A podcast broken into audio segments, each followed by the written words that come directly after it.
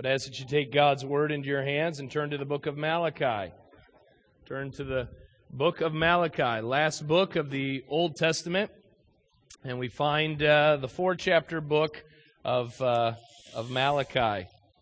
We've been in Malachi for uh, now the last 10 weeks, and we're uh, about two thirds of the way through our series speaking about an ancient truth for modern times. And we've been noticing how this book that was written more than 2,500 years ago has some great application for us in the year 2008. Now, we've been looking at what God declares in the book of Malachi, and just as a form, of, uh, a way of review, we see God is displeased with his people. While he starts out speaking of his love for the people of Israel, he quickly moves to speak of his displeasure with his people. And in chapter 2, he's especially displeased with the priests, the ones who are to uh, make their effort and to make their life one that pursues God and pleases God.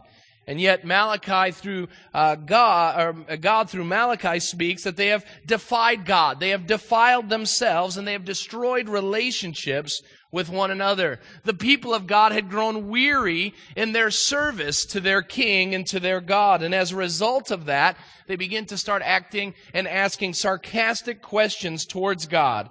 They say, why does God bless evildoers? Why is it that God is not quick to judge those who have done wrong? In fact, they say that he delights in the wicked. That he is not the pure God that God had uh, spoken of himself in that way, but now he, in some way, the people said, have turned a blind eye to what evil is going on. And as a result of that, God responds. And last week we saw what God's response was. He doesn't sit idly by, uh, just sitting there going, well, that's how the people feel about me. That's fine. He doesn't say that. He says, I'm coming and I'm coming to judge. And the question is, are you ready? Are you ready for my coming? And there's two types of coming that are going to take place. At my coming, there will be those who will be purified. Those who love me, those who have followed me, while they're still not perfect, while they still have sin to be taken care of, I will come and I'll be a refiner. I'll be a launderer, it says in chapter 3. I will come and clean them up and make them a people unto myself. But then he also says those who involve themselves in sin, who do not follow my ways, who rebel against my lordship and my being their God, for those there's going to be judgment and there's going to be pain and suffering and eternal punishment that will come. So we go on from this text of chapter 3 into verse 6 and verse 7, and that's where I want to look at this morning. So if you would stand with me for the reading of God's Word. We'll get into, uh, we're going to start in uh, chapter 2, verse 17 of Malachi, and go through verse 7 of chapter 3. Let me read this for us. You have wearied the Lord with your words. How have we wearied him, you ask? By saying all who do evil are good in the eyes of the Lord, and he is pleased with them. You also ask, where is the God of justice? See, I will send my messenger who will prepare the way before me. Then suddenly the Lord you are seeking will come to his temple. The messenger of the covenant whom you desire will come, says the Lord Almighty. But who can endure the day of his coming? Who can stand when he appears? For he'll be like a refiner's fire or a launderer's soap. He will sit as a refiner and purifier of silver. He'll purify the Levites and refine them like gold and silver. Then the Lord will have men who will bring offerings in righteousness. And the offerings of Judah and Jerusalem will be acceptable to the Lord, as in the days gone by, as in the former years. So I will come near to you for judgment. I will be quick to testify against sorcerers, adulterers, and perjurers, against those who defraud laborers of their wages, who oppress the widows and the fatherless, and deprive aliens of justice but do not fear me, says the Lord Almighty. Here's our text for the morning. I, the Lord, do not change. So you, O descendants of Jacob, are not destroyed. Ever since the time of your forefathers, you have turned away from my decrees and have not kept them. Return to me, and I will return to you, says the Lord Almighty. But you ask, how are we to return. Let's pray. Father God, we come before you and your book this morning. And Lord, I pray that there would be a soberness as we come before you this morning. As we've spent time around your table remembering the person and work of your Son, Jesus Christ. Father, I pray that that same Spirit will move into this time of teaching. That not only will we remember what your Son has done, but we will remember God the Father and God the Son and God the Holy Spirit. And within your character and in, within your nature, you have something to teach us this morning about yourself. Oh, Father, I pray that we would be a people who desire to know as much as we can about our great God in heaven. That the characteristics and the attributes of, of who you are and what you're about would never bore us.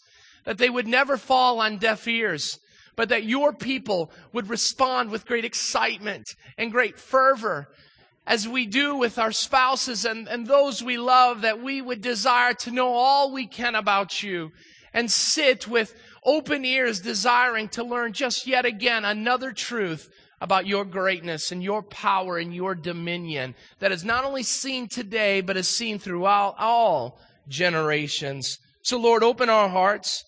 Give us minds and hearts that are ready to respond to what your word has to say. And that, Father, we would be ready to return to you. That if we have fallen away or if we've never come to you, that today would be the day that we return to you, return to our God, and return to the one who can give us eternal life. So, Lord, I pray that uh, the, these next minutes will be pleasing to you that you will be brought glory and honor, and that the people of God will be ready to purify themselves through the work of the Holy Spirit, so that in turn we may bring glory and honor as we live this life for you. And all God's people said, Amen. You may be seated. Today in our text, the key word that we see is the word change. The word change.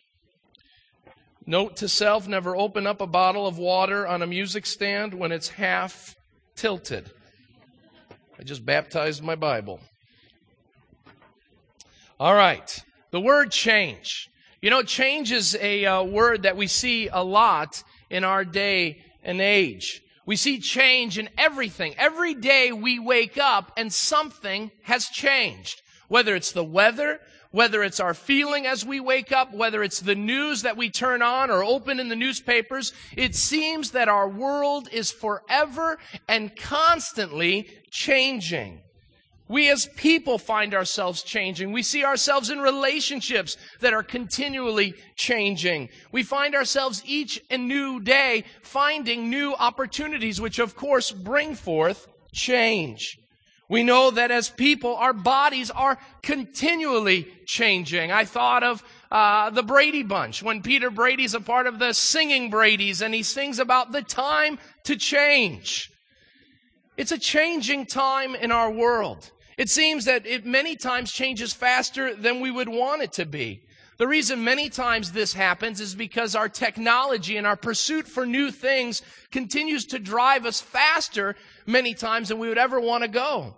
I'm told that as soon as you buy a computer from Best Buy or Circuit City or any of those stores, that it is already out of date. Why? Because technology in the computer field is constantly changing. It is evolving. We see that in, in our world as seasons change. We see that as uh, the, the world and all its meteorological it, uh, changes take place, that the world is constantly in motion, never settled at where it's at, but it's constantly moving and interacting with other parts of creation as it changes from one thing to another. We live in a world of change. We are people of change. Growing up, I listened to a rock group that had a, a, uh, a ballad that spoke of these words, change. Now it's time for change. Nothing stays the same. Now it's time for change. Now is change always a good thing? It seems that in our uh, world today that change is very popular. Even the politicians and the pundits are striking on this word change. We have one presidential candidate who is the candidate of change. But is change always a good thing? Now, I want you to sever that from the political end of things. Is change always a good thing? Are there some things that are good that just stay the same? Many of you went to family reunions this weekend, I heard, and many of you went to picnics. And many of you go to these things looking forward to that same unchanging recipe of potato salad or apple pie. You don't want it to change. We remember when Coca Cola came out with the new Coke. And we all struggled with that, they said, because it didn't stay very long. We wanted the old stuff, the stuff that hadn't changed. Change isn't always a good thing. Just because something changes doesn't mean it's always changed for the better. So here we see God speaking about change. And he doesn't say, I'm changing, I'm evolving. He says, I, the Lord, do not change. What are we to do with that? What are we to understand about our Lord and our Savior when God announces that in a world that everything changes, He is constant. He is the same. He is unchanging in who He is and how He responds and acts with His creation. It's amazing as we look at this book that we see God speak of not changing, and yet we see a people who found themselves changing all the time. The book of Malachi is about a people who had turned away from God. They had changed from their pursuit of God to pursue other things. They found themselves changing the way that they were supposed to do worship and offerings to do it their way. And so in this book of changes where people find themselves seeking out something different, a change in their walk with God, God comes in and in chapter three says, I do not change. I don't change. Now, theolo- uh, theologians use this term not ch- unchanging as much as the word immutability. Immutability. I can say it, I can't spell it. Immutability, and what that is, is it's a big word that is defined this way. It'll go on the screen so you can write this down. Immutability means that God is unchanging in his being, perfections, purposes, and promises. Let me stop there. He is unchanging in his being, his perfections, his purposes, and his promises, meaning he stays the same. We know that Jesus Christ is the Son of God because the book of Hebrews speaks that he is the same yesterday, today, and forever. And what a testimony of uh, uh, the God man, Jesus Christ, being God because he does just like his father does not change. Now notice what goes on. If you want to know where this definition came from, it came from Wayne Grudem's systematic theology. He goes on, and I'm going to try to address each of these things as we talk about this. While he's unchanging in all those things, God does act and feel emotions. So we need to understand is God is not this, this being out there in the celestial clouds who has no concern for the world, who has no emotion. He doesn't show anything because he's unchanging. And if we have emotions, uh, isn't that a change? We go from loving and, and hating. We go from pursuing uh, one direction compared to another. God feels emotions. We're going to talk about that. And then the important thing is, is that he acts and feels differently in his response to certain situations. So what that means is God is unchanging, but the way he acts and responds is according to his, if you will, God prerogative. He does things the way he wants to do them, and he does them based on the emotions that he has. When we exude, uh, exude the emotions that we have, happiness and anger and frustration and joy and sadness, we are showing our um, uh, image bearing attributes of God. God is an emotional God. We are an emotional people. And yet God does that without changing his being, perfections, purposes, and promises. I want to address each of those for you this morning. But before I do, I want to read a quote from one of my favorite pastors named Charles Haddon Spurgeon when he speaks about studying something like this in the character of God. He says, For the Christian, there is to be a proper study of God. For the believer, it is the highest science, the loftiest speculation, the mightiest philosophy which can ever engage the attention of the child of God. For it is the name, the nature, the person, the work, the doings, and the existence of the great God whom that Christian calls his Father. Now, there is something exceedingly improving to the mind of the Christian when he contemplates God. It is a subject so vast that we cannot compass and grapple with. I'm sorry, let me redo that. It is a subject so vast that we can, um, let's see here. We, with all our thoughts, are lost in the immensity so deep that our pride is drowned in its infinity. Now, other subjects we can compass and grapple with. In them, we have a, a sort of uh, self-content, and we go on with the thought that, behold, I am wise. But when we come to this master science, the study of God, we find difficulty finding our plumb line because we cannot sound its depth.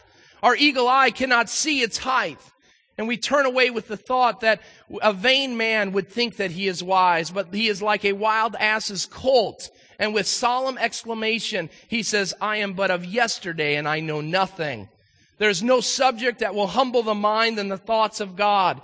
In the pursuit of this study, we as a people, his children, are to announce, Great God, how infinite are thou, what worthless worms are we. When we pursue the study of God, we should not be bored with it, but we should grapple with it and try to understand it, knowing we never will, but praising God, saying how infinite you are, how amazing you are, God, and how worthless we as humans are. So what do we see? In verse 6, he speaks about his immutability. And this immutability involves three things this morning. First of all, it involves God's character. Write that down. It involves God's character. The text says, I, the Lord, do not change. I, the Lord, do not change. The Lord is speaking here. Jehovah God is articulating that He is an unchanging God. We must explore this. We must pursue this. We have to ask the question, what does it mean and how does it affect me as a believer? What should my response be to it? What does it involve? And we're going to look at what it involves beginning in our outline today. There are four things that I want to look at. They're not the only four things that involve God's unchanging nature or his immutability, but it's a start. So let's look at the first one. First of all, God is unchanging in his perfection. God is unchanging in his perfection. Simply put, God is perfect. Can I get an amen for that? God is perfect. God is free from any moral or structural defect. Now, we don't know all that makes up God. In fact, God only reveals a small amount of himself because he knows the finite nature of our mind. But we know that while we don't know all about God, we can know what he has declared to us about himself. And we need to understand that God has revealed in Matthew 5:28 that your Father in heaven is perfect. Not good, not great, not almost there, but he is A plus with a million pluses after that, completely perfect in his nature. The book of James, uh, chapter 1, verse 17, I'll have you turn there for a moment. James 1, verse 17.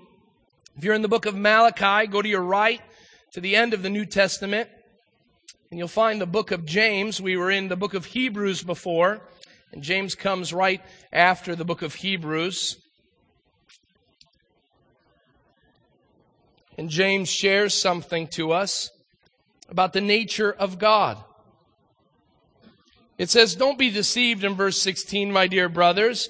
Every good and perfect gift is from above, coming down from the Father of the heavenly lights who does not change like shifting shadows. What that means is, is that there's no variation with God. He's perfect. He doesn't need to change. If, if he's perfect, then this is the first argument on why God must be an unchanging God. Because if he is unchanging, because he's perfect, then it means that he should never have to change. If God said, I'm going to change, it would then bring into question whether he was perfect in the beginning. Now, the other thing is, is if he's perfect, that means he can't, first of all, get any better. If God was to uh, share with us from the heavens today, hey, I found something that improves me as God, then he would have ceased to have been God and he would have lied all these years because he was not perfect, because there was something that could have been added to his nature. Nothing like that can happen. He's perfect. If he wasn't perfect, then he could change for the bad or the good. And we know that God is completely holy, that he can't follow after sin, that he can't uh, be tempted with sin because he's set apart as a result of that. And we must remember that in God's perfection, it allows him to be unchanging. The second thing we see this morning is in his personhood. His personhood. What about his attributes and his character? We need to understand that they too do not change. The character and attributes of God, none of them ever change. Let's talk about that for a moment. The Bible says that God's love is eternal and it is unchanging. It's unfaltering. He speaks to his people and says, I will love you with an everlasting love. It's never going to change. It's eternal. It's everlasting. And we know that of all his attributes and characters. God is unchanging in his justice. God is unchanging in his righteousness. God is unchanging in his grace. He is unchanging in his mercy. He is completely unchanging in his patience. God will and always will be uh, omnipotent, omnipresent, and omniscient. All of God is perfect, not just parts of it. God has not changed. Now, one of the big uh, debates that comes up is the question of when Christ uh, came down to earth and was found to be uh, in the form of a man, did God's essence change? Because of Jesus Christ coming down and being united with flesh, did he change? I love what Spurgeon says in regards to this. Christ's essence did not undergo a change when it became united with the manhood. When Christ in past years did gird himself with mortal clay, the essence of his divinity was not changed. Flesh did not become God, nor did God uh, become flesh by a real, actual change of nature. The two were united in what we call a hypostatical union, but the Godhead was still the same. It was the same when he was a babe in the manger, and it was the same when he stretched out the curtains of heaven in the beginning of time. It was the same God that hung upon the cross and whose blood flowed down in a purple river, the self same God that holds that same world together upon his everlasting shoulders and bears in his hands the keys of death and hell. God has never changed in essence, not even by his incarnation, but he remains everlastingly, eternally the one unchanging God. We change. We make decisions. We go one direction over another. We say, you know what? We're going to turn and we're going to go that same direction. We change in our thoughts, but God does not. Now, scripture is clear about this. I want you to turn to the book of Isaiah for a moment. The book of Isaiah. Isaiah chapter 44.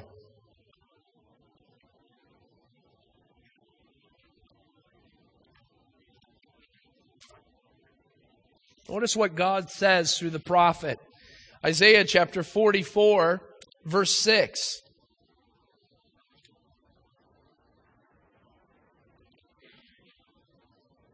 This is what the Lord says. Israel's king and redeemer, the Lord Almighty. Listen to what he says. I am the first. I am the last. And apart from me, there is no God.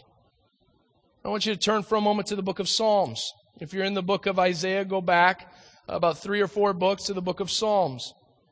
We're going to look at Psalm 102.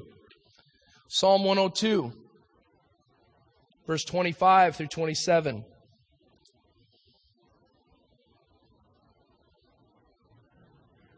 Psalm 102, verse starting in verse 25. In the beginning, you laid the foundations of the earth, and the heavens are the work of your hands. They will perish, but you will remain. They will all wear out like a garment. Like clothing, you will change them and they will be discarded. But listen to what the psalmist says. But you remain the same and your years will never end. Let me stop there. When we talk about the personhood of God, we must understand Uh, I was talking with an individual today, and he was saying he had just celebrated his birthday a week ago. And he says, I'm getting to the age I don't look forward to getting up. God isn't that way. God doesn't have wrinkles on his um, uh, face. God doesn't find himself uh, with arthritis of the hands. He doesn't say to the Holy Spirit, you know what? My back is hurting right now, holding all the galaxies in their place. God does not age. God does not grow old. He is unchanging. From the beginning of time when he set everything in motion, he has not changed one bit of his nature or his perfection or his per, uh, personhood. He does not grow weary. He does not worry about passing away that is so far from his thinking because he is eternal and he is the unchanging God. Now let's move to the next one. When we understand that, we must also see that he is um, unchanging in his promises. He's unchanging in his promises. Now, Scripture declares that God's word does not change. If you're in the book of Psalm, again, just turn to Psalm 119 for a moment. Let me just read that quickly for us. Psalm 119. We look at uh, verse 89 through 96. Psalm 119, 89 through 96. Your word, O Lord, is eternal. It stands firm in the heavens. Your faithfulness continues through all generations. You establish the earth and it endures. Your laws endure to this day, for all things serve you. If your law had not been my delight, I would have perished in my affliction. I will never forget your precepts, for by them you have preserved my life. Save me, for I am yours. I have sought out your precepts. The wicked are waiting to destroy me, but I will ponder your stat, uh, statutes. To all perfection, I see a limit. But listen to what he says. But your commands are boundless. Not only are they eternal, the words of God, but they are boundless. And we need to understand that in God's promises, because of His perfection and because of His personhood, that He does not change, His word does not change. So that when He announces something, we need to listen. We need to understand what He's saying. I want you to notice uh, for a moment, uh, uh, just listen to Numbers 23, Numbers 23 verses uh, 19, verse 19. Numbers 23 verse 19. Listen to what it says. God is not a man that he should lie, nor a son of man that he should change his mind. Does he speak and then not act? Does he promise and not fulfill? When God says something, you can bank on it. When God says that something's going to happen, it is going to happen. When God says that judgment is going to come, it's going to come. He promises that to be true. Now we look at uh, two ways that that can happen in the book of Deuteronomy. Turn for a moment to Deuteronomy at the beginning of the Bible, fifth book of the Old Testament. Deuteronomy chapter 7. We're laying a foundation here, so stick with me in this theological understanding of what we're talking about the immutability of God. Deuteronomy chapter 7, look at verse 9 and 10. Speaking of God's promises being unchanging. Now therefore, know therefore that the Lord your God is God.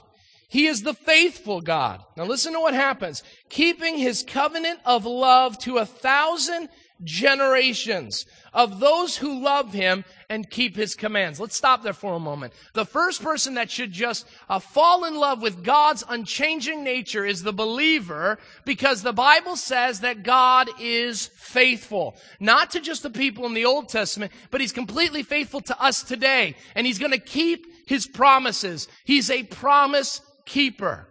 And he says, I'm going to bless you. I'm going to take care of you. I'm going to save you. I'm going to minister to you. All those promises, some 7,000 promises in scripture are given and they are ones that we can bank on. But notice what Moses says after that. He says he keeps his promise to the faithful, but in verse 10, but those who hate him, he will repay to their face by destruction.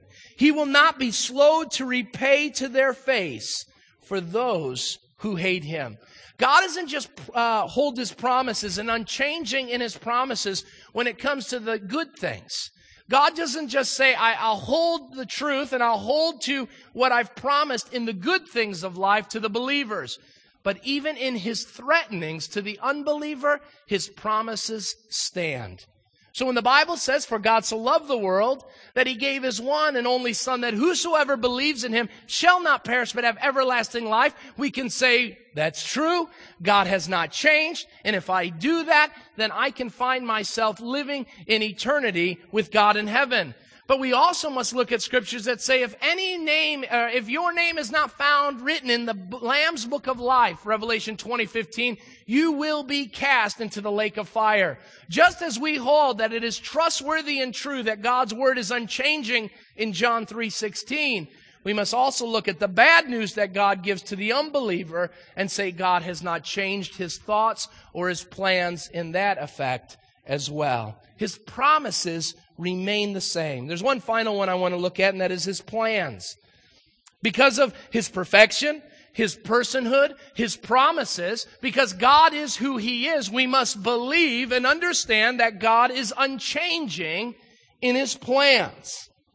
That his plans stay the same. God has a plan for everything in creation, and it is following the plan that he has for it. Turn for a moment to the book of Isaiah book of Isaiah, if you're in Deuteronomy or in the book of Psalms, you're going to keep moving to your right midway through the Old Testament and find the book of Isaiah.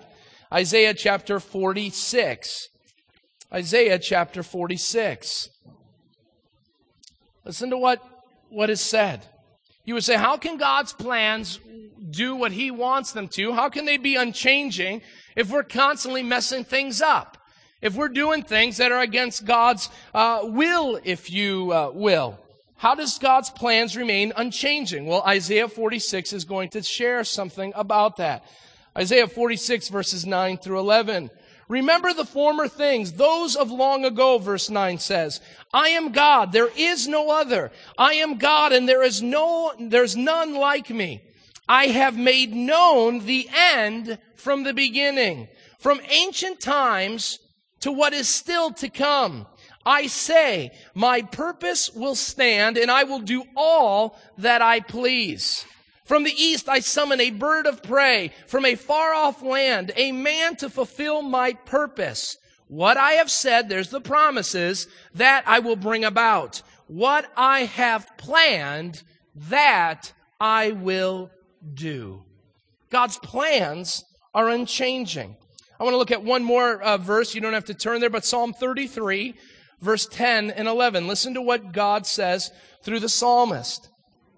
Psalm 33, 10 and 11. How do we not uh, mess things up, if you will? The Bible says that the Lord foils the plans of the nations. He thwarts the purposes of the peoples. But the plans of the Lord stand firm forever. The purposes of his heart throughout all generations. This is important. This is important when we see calamities happen in our world. When we see uh, things like terrorism take place and we wonder where God is at. That's when we start asking the question, where is the God of justice? How can God allow this? And that question is very difficult to understand. How uh, nat- uh, natural calamities take place. How do we put that into the God of love and also balance that with the God of justice? It's very difficult to do because God is infinite in his plans. We are finite.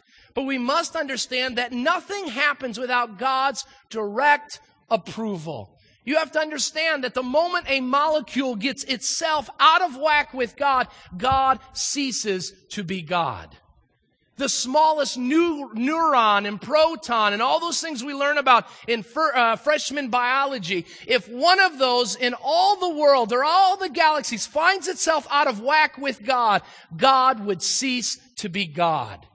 Everything that he has planned, everything that he has purposed, it falls under the sovereignty of what God is doing in his world and in his creation.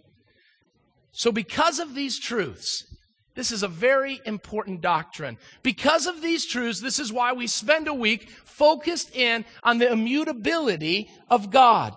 Because it is what connects. If God changes, then he ceases to be God. If God is, is changing, it means he's not perfect. If God is changing, then we won't know who God is because at any given time, He could become something else.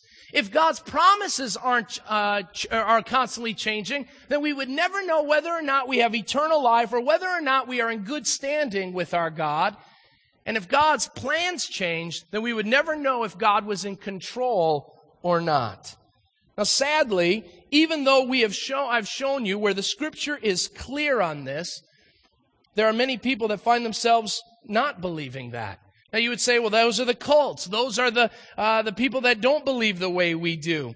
But I want to share something with you. There is a movement in the evangelical circle speaking about the open view of God. It is advocated by many different evangelical churches. In fact, one of the leading proponents is, a, is the pastor of one of the largest churches, one of the largest Baptist General Conference churches, churches in America, which finds itself in Minnesota. Now you'd say, well, Baptist General Conference must be a liberal denomination of the Baptist Church. In Minneapolis, uh, one man named Gregory Boyd, a proponent of uh, open theism, the open view of God, has a large Baptist General Conference. Just down the road, we have John Piper, who holds to a traditional theistic view of God, who is a part of a Baptist General Conference church as well. This is not something that falls in the hands of liberals, if you will, but it falls into uh, the evangelical world as well. Now you say, what is the open view of God? Let me read what Gregory Boyd says in his book, The God of the Possible. He says this, that God is a changing God. He changes his minds and feels emotions. He is a dynamic and personal, personal God, interacting with his creation on a moment by moment basis. Now notice, we seem to be okay with that minus the changing of God, that he feels emotions, he's dynamic, he's personal, he interacts with his creation, all that is good. Now here's the problem. He learns from his actions and our actions as well. And he reacts based upon those actions. God is like an infinitely intelligent chess player who anticipates the moves of his creation and tries to respond accordingly. Because he is an ever dynamic, changing God, he is a God who does not know the future, since to a degree it is dependent upon us, free moral agents. God cannot know in advance what I, a free moral agent, will do before I do it. If he did, then man simply would be a robot, living as a pre-programmed, determined, and unchangeable life. Additionally, if all future plans are determined by God, he says, then he is ultimately responsible for all that happens, including evil. The relationship between man and God is a partnership. Now listen to what he says, where man exercises his free will and God adjusts his plan in light of man's choices to accomplish his final purposes. God has willingly chosen this course of events in order to have a meaningful relationship with His creation. He is a God who feels emotion and responds to His creation based on their needs and prayer. The future then is partially open and partially closed as determined by God. Much of the future is settled ahead of time, either by God's predestining will or by existing earthly causes. But God does not know all that has been determined.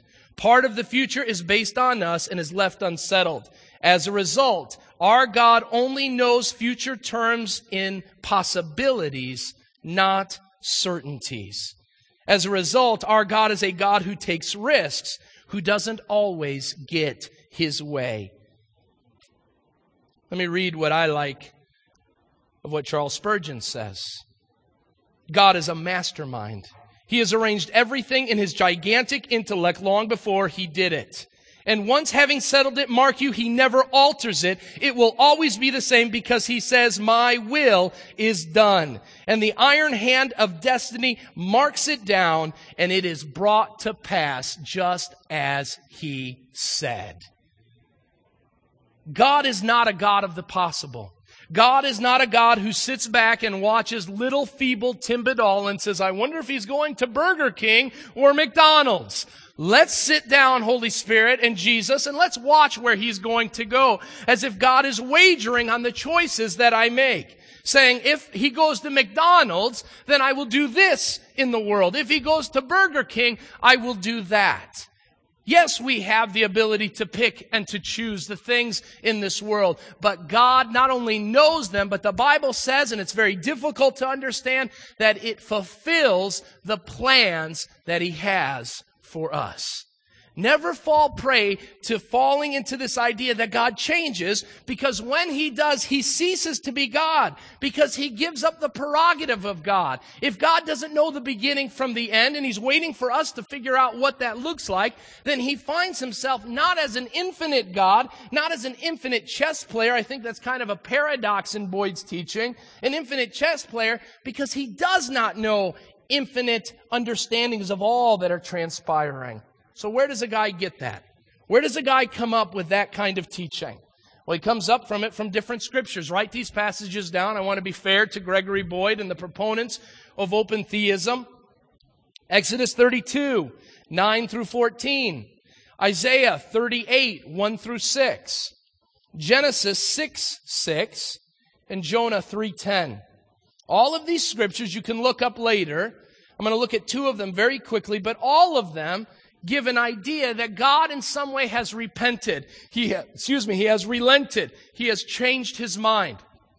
And the proponents of this teaching say, well, if that's the case, then God's future isn't all laid out because he's still making decisions on what is going to transpire. So let's look at a couple of them. Genesis 6 6.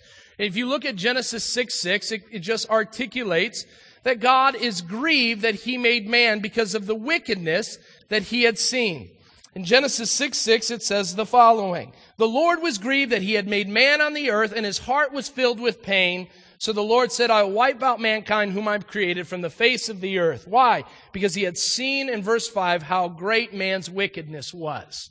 Now, Boyd says that uh, God made a decision. When he comes to Noah's time, the people get out of line. And God says, you know what? I'm, I'm really sorry I made man. And as a result of me being sorry that I made man, I'm going to destroy them. That God's plans change. What are we to do with that if we believe that God doesn't change?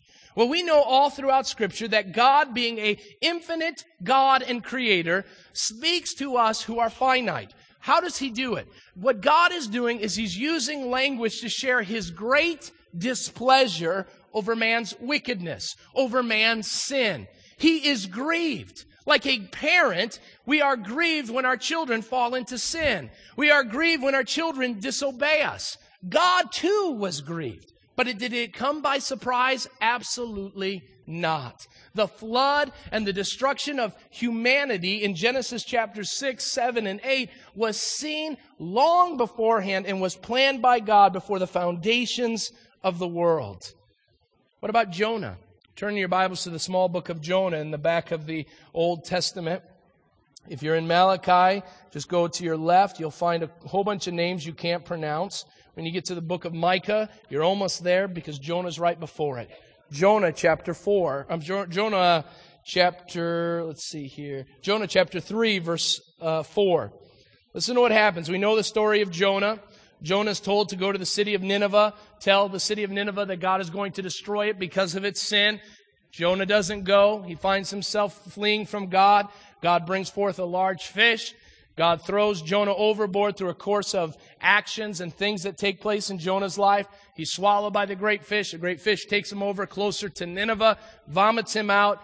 Jonah's told to go to Nineveh and go to preach. What is he to preach? Verse 4. On the first day, Jonah started into the city and he proclaimed, 40 more days and Nineveh will be overturned.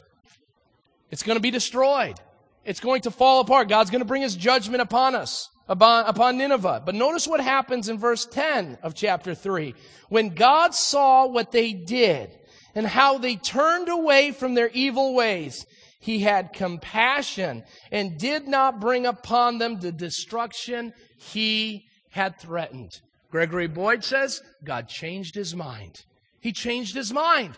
God said he was going to destroy them.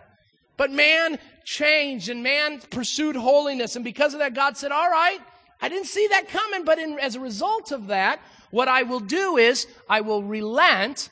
I will ease up my destruction. I'll let you live. But what are we to do with that? God didn't change his mind.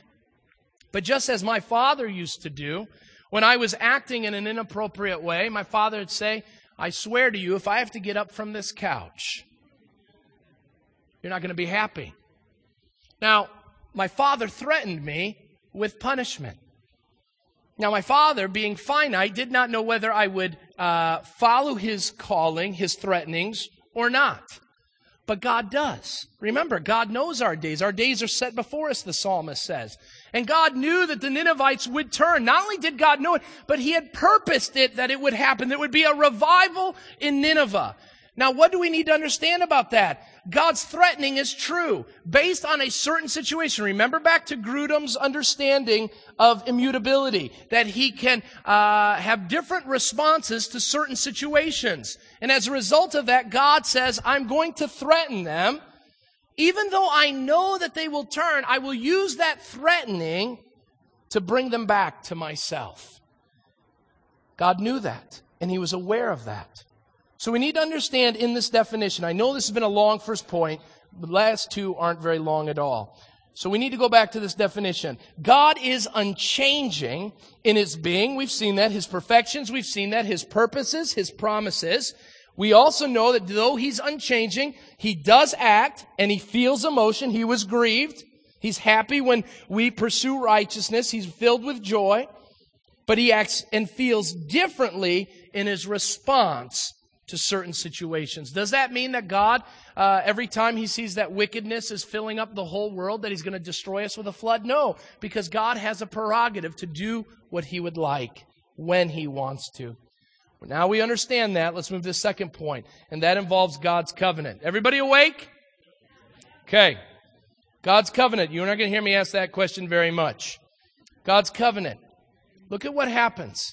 When he brings this doctrine of immutability, this is what he says. He says there is a result that takes place. This isn't just some dumb doctrine, my friends. It's important. Listen to what he says. They probably are saying, okay, Lord, you do not change. Well, la-di-dee, la-di-da. But listen to what is said. So you, as a result that I don't change, you descendants of Jacob are not destroyed. What is he saying there? He's speaking of his covenant. You descendants of Jacob. It's a reference made to the covenant with Israel. God is saying, I am unchanging in my relationship with you. In chapter one, he speaks of his faithfulness. He says, I have loved you, says the Lord. I've loved you. Now, what he's saying is, is that he's saying that I haven't destroyed you as a result of my covenant. Even though you've sinned, even though you've pursued other gods, even though you've broken faith with one another, I haven't given up on you. So we see in God's covenant his faithfulness. God is always faithful. If God is unchanging in all his attributes, faithfulness being one of them, he is unchanging. It's seen in his love. Malachi 1 2. God had loved them since the beginning of this covenant. He had pr- promised an everlasting covenant, and he has kept it, even though they hadn't kept it. Now, notice it involves a special status.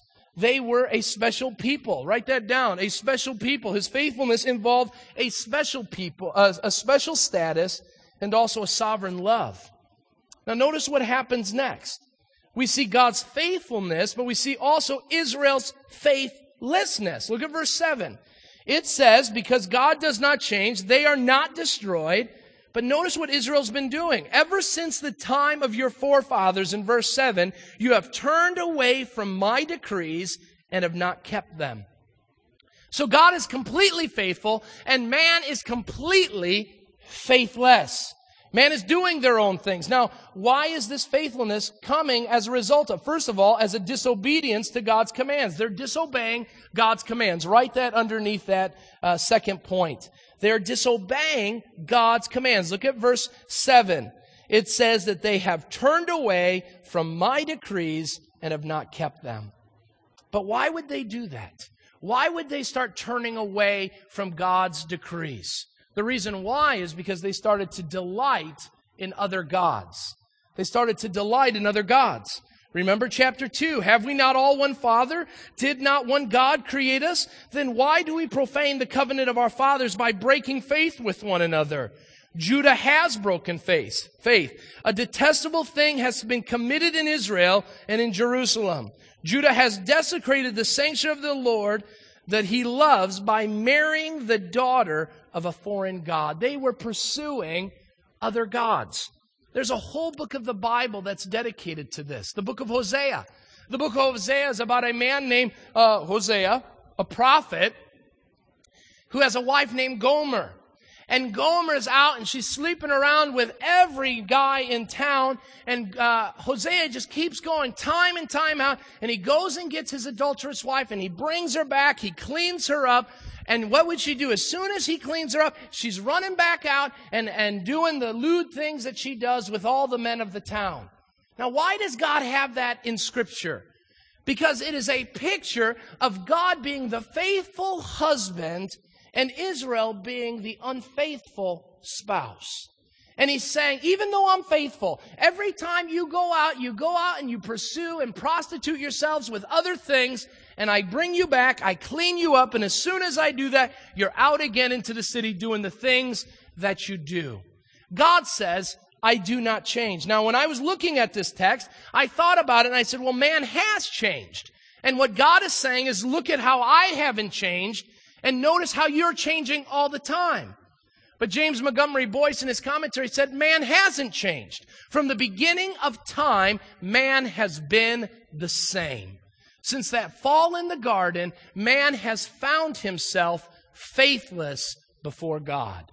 So, what does immutability mean? Immutability means that God is completely faithful even when you and I are completely faithless.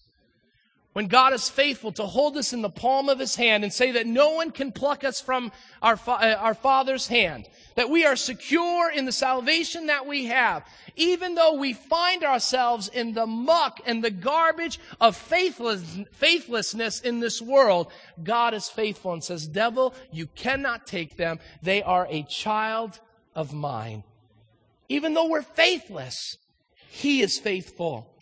So, what does it mean? It involves his compassion. Let me close with this. It says, So you, sons of Jacob, aren't destroyed. Because God is unchanging, my friends, you and I aren't destroyed. If God changed his plans, if he changed his promises, the moment, let's say God in heaven is sitting there right now and says, You know what? I'm tired of this thing called grace and mercy. So we're going to take it off the shelf. If that was to happen, not one of us, please hear me, would make it out of this building today before God's eternal wrath and punishment would be poured out on us. We would be zapped in a heartbeat. Why? Because we are a faithless people. And if it wasn't for God's unchanging compassion, then we would be in trouble. What does this compassion involve? It involves God's redemption for humanity. If God hadn't destroyed us, then He must have a plan for us. What was his plan for the people of Jacob's uh, descendants? It was to uh, purchase them, it was to buy them and redeem them, to make them his own. What else did that involve? It also involved a return back to God. Notice for a moment. If God says, I do not change, so you're not destroyed, what is our responsibility to this, Malachi? There, it is to return to God. To not take God's compassion and say it's always going to be there. And as a result of that, we can do what we want, live as we want, talk as we want. No, God's compassion involves not only His patience, but His purchase of us. And God's patience allows for our salvation. It allows us to have a return back to God. So who does this involve, this immutability of God? Let me give you this application. The immutability of God affects, first of all, the broken. Write that down before you close up your Bibles. The broken. Today, if you're here this morning, have never trusted Christ as your Savior, never pursued God because you say, you know what? I've tried to trust people and they have failed me. And I'm broken as a result of that. You can turn to God because He is completely faithful, completely compassionate, completely merciful. You can run to Him. You can trust Him with all your life. But it also is a warning for the backslider. For those who have turned away from God. And what God is saying is, yes, I am unchanging, but the time to return is short. And I have a desire to purify you.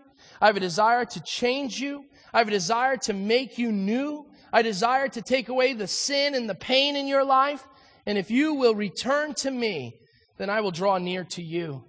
I want to close with this verse, and then we're going to pray and close um, this time of the service. 2 Timothy chapter 2, verse 13. I want you to meditate on this verse because this is the verse that holds our place with God. If we are faithless, God will remain faithful. Why? Because he cannot disown himself. Today, if you find yourself faithless, if you find yourself married to a faithless individual, if you find yourself parents of a faithless child, if you find yourself in a world where people break faith all the time and you're tired of that kind of faithlessness, then it is time that you run to Jesus Christ, who is the same yesterday, today, and what?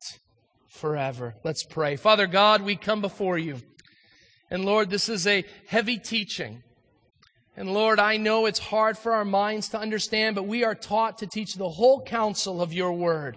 Not just to teach the flashy stuff, not just to teach the fun stuff, but to teach the stuff that builds our anchor, that begins to lay forth the foundation of our understanding of who you are and what you're all about. So, Father, I pray that today would not just be a building of our knowledge, but a building of intimacy between us and our Creator, us and our Father in heaven. That as we begin to know Him, we will know who we are. As we see your faithfulness, we will see our faithlessness. Father, that when we see you are unchangeable, that we will see that we are running and changing all the time. So, Father, I pray that as a result of this teaching today, that we too would pursue faithfulness, that we would honor the covenants that we hold, whether it's in our marriage, whether it's in the covenants that we make with our mouth, that Father, we will be a trustworthy people that will bring you glory, honor, and praise. Oh Lord, we thank you that you have not changed. We thank you that your promises endure forever. And as a result of that, you are in control of all things. And as a result of that, that we are not destroyed. So, Lord, let us praise you for that. Let us worship you because that is the greatest distinction of creator to creature. You are unchanged, and we change all the time. So, Lord, let us worship you as the creator God, the unfailing God, whose faithfulness has been seen throughout all generations. We glory in you today and give you praise. Amen.